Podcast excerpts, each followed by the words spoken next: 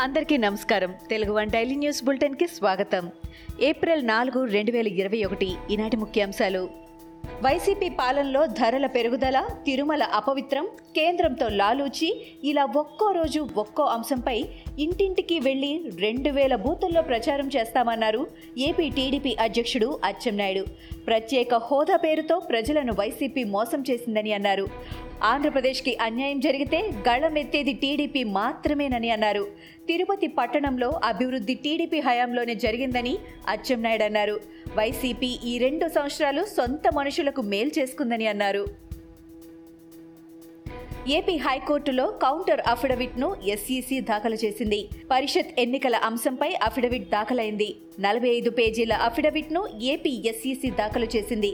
నిబంధనల ప్రకారమే పరిషత్ ఎన్నికలు నిర్వహిస్తున్నామని తెలిపింది. నిలిచిపోయిన ఎన్నికలను యథావిధిగా కొనసాగిస్తున్నామని వెల్లడించింది.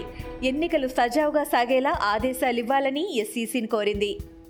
ఏపీ రబ్బర్ స్టాంప్లా పనిచేస్తుందని అందుకే ఎన్నికలను బహిష్కరించామని మాజీ మంత్రి జవహర్ అన్నారు. సోము వీర్రాజు టీడీపీ పారిపోయిందంటున్నాడు. సోము వీర్రాజు టీడీపీపై కాదు వైసీపీపై పోరాటం చేయాలని ఆయన సూచించారు.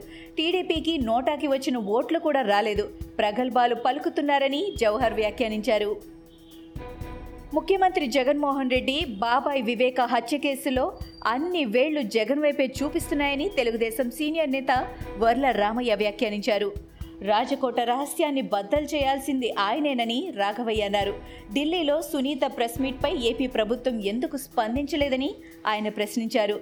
ఆమె ప్రశ్నలన్నీ సీఎంనే కార్నర్ చేస్తున్నాయని తన కేసులు బాబాయ్ హత్య కేసు కోసమే సీఎం జగన్ ఢిల్లీ వెళ్ళిన ప్రతిసారి కేంద్ర హోంమంత్రి అమిత్ షాని కలిశారని వర్ల రామయ్య అన్నారు. బీజేపీ నాయకులపై మంత్రి కేటీఆర్ ఆగ్రహం వ్యక్తం చేశారు. కేంద్రం రాష్ట్రానికి అవార్డులు ఇస్తోంది కానీ నిధులు మాత్రం ఇవ్వడం లేదని ఆయన చెప్పారు. నీతి ఆయోగ్ చెప్పినా కేంద్రం నుంచి రాష్ట్రానికి పైసా రాలేదని ఆయన మండిపడ్డారు. కేవలం తీసుకోవడమే బీజేపీ ప్రభుత్వం పాలసీనా అని కేటీఆర్ ప్రశ్నించారు. మాకు నిధులు ఇవ్వకున్నా పర్లేదు కానీ మా దగ్గరకు వచ్చి గొప్పలు చెప్పొద్దని కేటీఆర్ సెటైర్లు వేశారు. బెంగళూరు డ్రగ్స్ కేసు తెలంగాణ రాష్ట్ర ఎమ్మెల్యేల మెడకు చుట్టుకుంది. ఈ కేసులో హైదరాబాద్ వ్యాపారవేత్తలను బెంగళూరు పోలీసులు విచారించారు. ఈ కేసులో నగరానికి చెందిన సందీప్ రెడ్డి కలహర్ రెడ్డిల పాత్రపై దర్యాప్తు చేపట్టగా సంచలన విషయాలు వెలుగులోకి వచ్చాయి. బెంగళూరులో సందీప్ కలహర్ రెడ్డి వ్యాపారాలు నిర్వహిస్తున్నారు. బెంగళూరులో పబ్లు హోటల్స్ వ్యాపారంలో వీరిద్దరూ ఉన్నారు. తెలంగాణకు చెందిన ప్రముఖులకు నిత్యం పార్టీలు ఇస్తున్నట్లు గుర్తించారు. దొడ్డి కొమరయ్య జయంతి వేడుకల్లో మంత్రి ఈటల రాజేందర్ సంచలన వ్యాఖ్యలు చేశారు. కులాల ప్రాతిపదికన రాజకీయాలు జరిగే దుర్మార్గపు ఆలోచన ఇక్కడే ఉందని అన్నారు. మార్పు రావాల్సిన అవసరం ఉందని చెప్పారు. ఇది ఆత్మగౌరవ సమస్య. చైతన్యాన్ని చంపితే ఉన్మాదమే వస్తుందని అన్నారు. ఆత్మగౌరవాన్ని కాపాడుకోవాల్సిన బాధ్యత కింది కులాల మీద ఉందని వ్యాఖ్యానించారు. జానుడు భూమి కోసం ఎన్నో ఇబ్బందులు వస్తున్నాయని అన్నారు. ప్రభుత్వమే భూములను పేదలకు పంచుతుందని తెలిపారు. కరోనా సమయంలో వేలాది మందికి సహాయం చేసి రియల్ హీరోగా నిలిచిన సోనూ సూద్ పేరుతో హై క్లాస్ మోసానికి తెగబడ్డారు ట్విట్టర్లో సోనూ సూద్ కార్పొరేట్ సంస్థ పేరిట ఆశిష్ కుమార్ అనే వ్యక్తి ఫేక్ అకౌంట్ను తెరిచాడు. దీంతో పెద్ద ఎత్తున బాధితులు తమకు సహాయం చేయాలని రిక్వెస్ట్లు పెడుతున్నారు.